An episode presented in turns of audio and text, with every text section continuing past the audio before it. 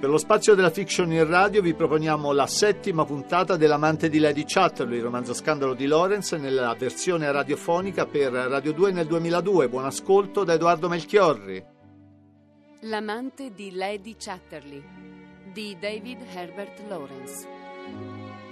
Versione radiofonica di Romana Petri.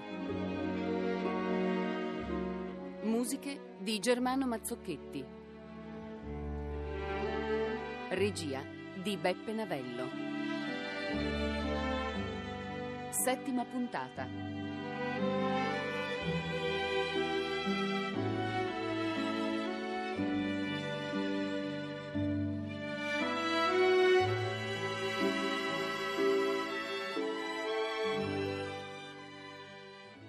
Sapete, Mrs. Bolton, è stata una fortuna per me e mio marito che abbiate potuto trasferirvi a Rugby.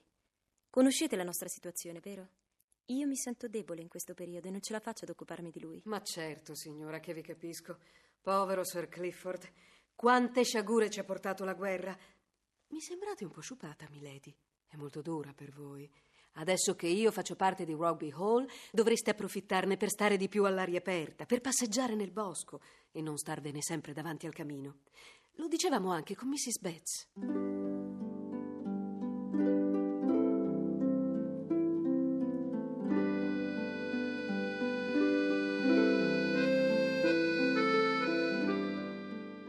Sei stata, Connie? Ho seguito il consiglio della tua infermiera e sono andata a fare una passeggiata. È una giornata splendida. Sono arrivata fino al vilino del guardiacaccia dove c'erano dei meravigliosi narcisi. Guarda, ne ho colti un po' da mettere anche nel tuo studio. Non sono un incanto. Sono bellissimi, ti ringrazio. La bella stagione sembra metterti in fuga, non sei mai in casa. E si vede che stai meglio da quando c'è Mrs. Bolton. Hai ragione, caro. Ma te l'ho detto tante volte di venire con me. Mi farebbe piacere. Ho molto lavoro in questi giorni. Ho cominciato un nuovo racconto e non posso staccarmene. Ho paura che le idee mi abbandonino. Vuoi che ti legga qualcosa? Un'altra volta, Clifford. Magari domani. Ho l'emicrania, preferirei andarmene in camera mia.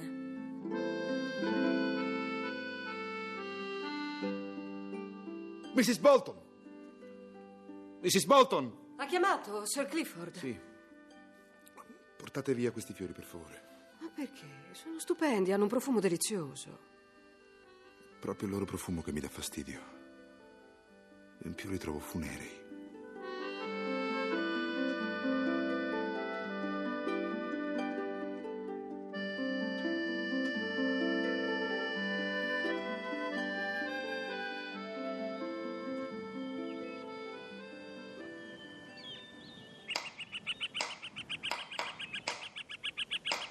Scusate, non sapevo che foste qui.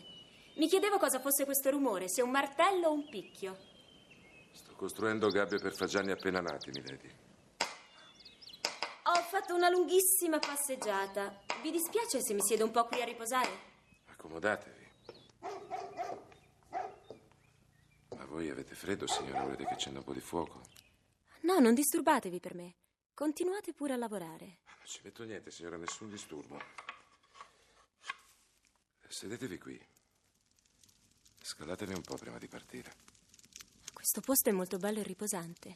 Non c'ero mai stata prima. Credo che ogni tanto verrò a sedermi un po' qui. Avete per caso un'altra chiave? No, E non si potrebbe farne un duplicato? non conosco nessuno al villaggio che fa questo lavoro. Forse Sir Clifford ne ha una copia.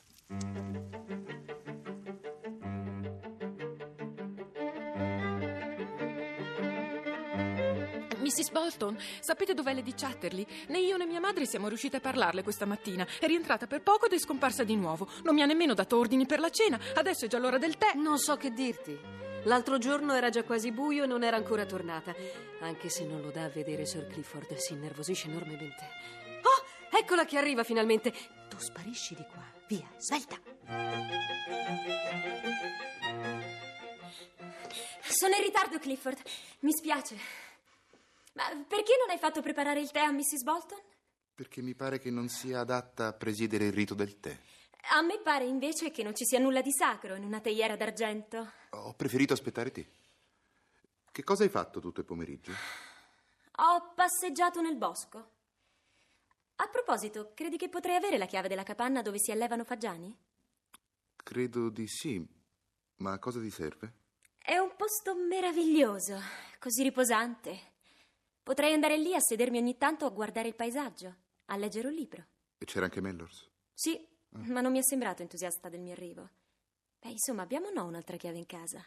Credo di sì, nello studio di mio padre, forse. Mellors non è stato sgarbato con te, vero? No, credo solo che non gli piacciono le intrusioni. È un tipo solitario.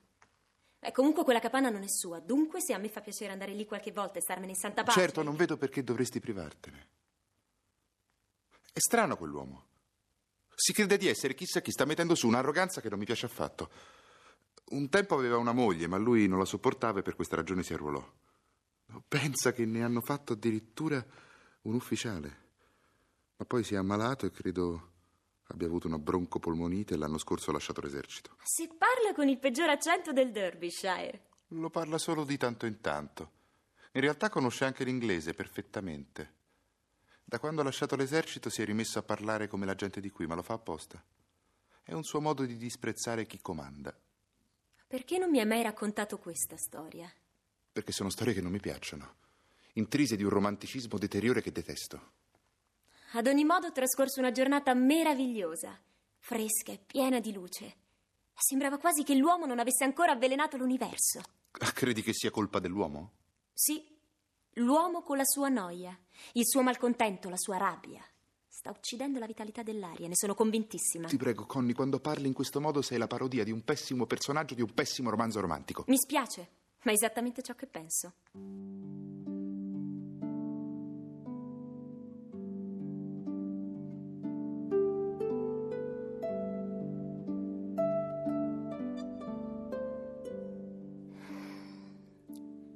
Certo, per Clifford Mellors non può essere un uomo speciale. È inferiore a lui.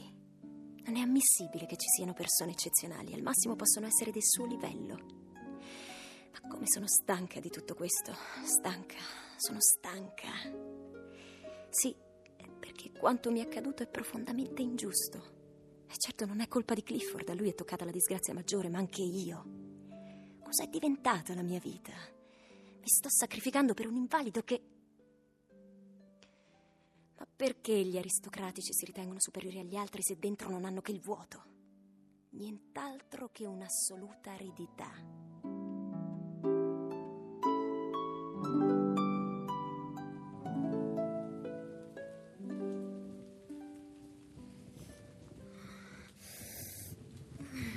Stavo per andarmene, Milady. Sir Clifford ce l'aveva un'altra chiave. No, non l'abbiamo trovata. Ma non preoccupatevi, volevo solo starmene un po' qui all'asciutto sotto il portico. Con tutta questa pioggia mi sono La bagnata. chiave. e- Prendete pure la mia. Cosa intendete dire? Troverò un altro posto per i fagiani. Sgombererò le mie cose. Da domani la capanna sarà tutta vostra. Non mi dà alcun fastidio la vostra presenza. Voglio solo poter venire qui di tanto in tanto. La capanna è vostra, come tutto il resto. Non vedo perché dovrebbe dispiacermi la vostra presenza. Non siete forse una persona civile, come tutti gli altri? Mi dà fastidio. Benissimo, stando così le cose non vi disturberò affatto. Mi sarebbe piaciuto starmene qui a vedervi curare i fagiani, ne farò a meno. Del resto siete il guardiacaccia di mio marito, non il mio. Chiedo scusa. Fate della capanna quello che volete, ma Ma? Che cosa? sono ormai un uomo troppo abituato a stare solo. Se a Milady non fa niente che sto qui, vi farò fare un'altra chiave. Non la voglio. Avete ragione. Potete fare quello che volete qui. Siete la padrona. Dovevo saperlo che non poteva durare. Cosa mi sono messo in testa? Di salvarmi nel bosco. Di essere il re del bosco, di essere il padrone della capanna. Invece la padrona qui siete voi. Tanto la gente arriva dappertutto. Attraversa i muri e i cieli, figurarsi un bosco. E le donne poi. Le donne, quando si mettono in testa una cosa, non c'è nessuno che le ferma. Siamo sempre state così. E adesso sono anche peggio le donne moderne. Riusciranno a fare cose che noi non possiamo neanche immaginare. Il futuro è appena cominciato. Cose che non possiamo neanche immaginare. avrete quella maledetta chiave. Domani.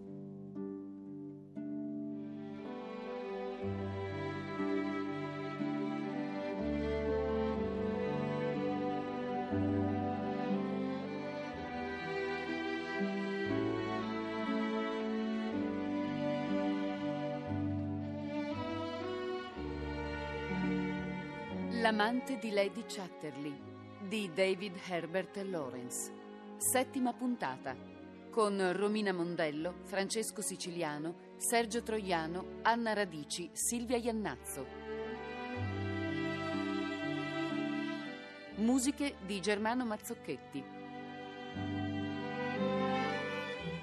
Assistente alla regia Fabrizio Francone. Coordinamento tecnico Paolo Masiero.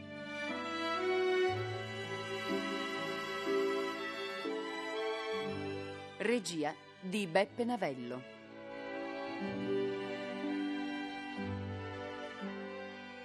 A cura di Vittorio Attamante.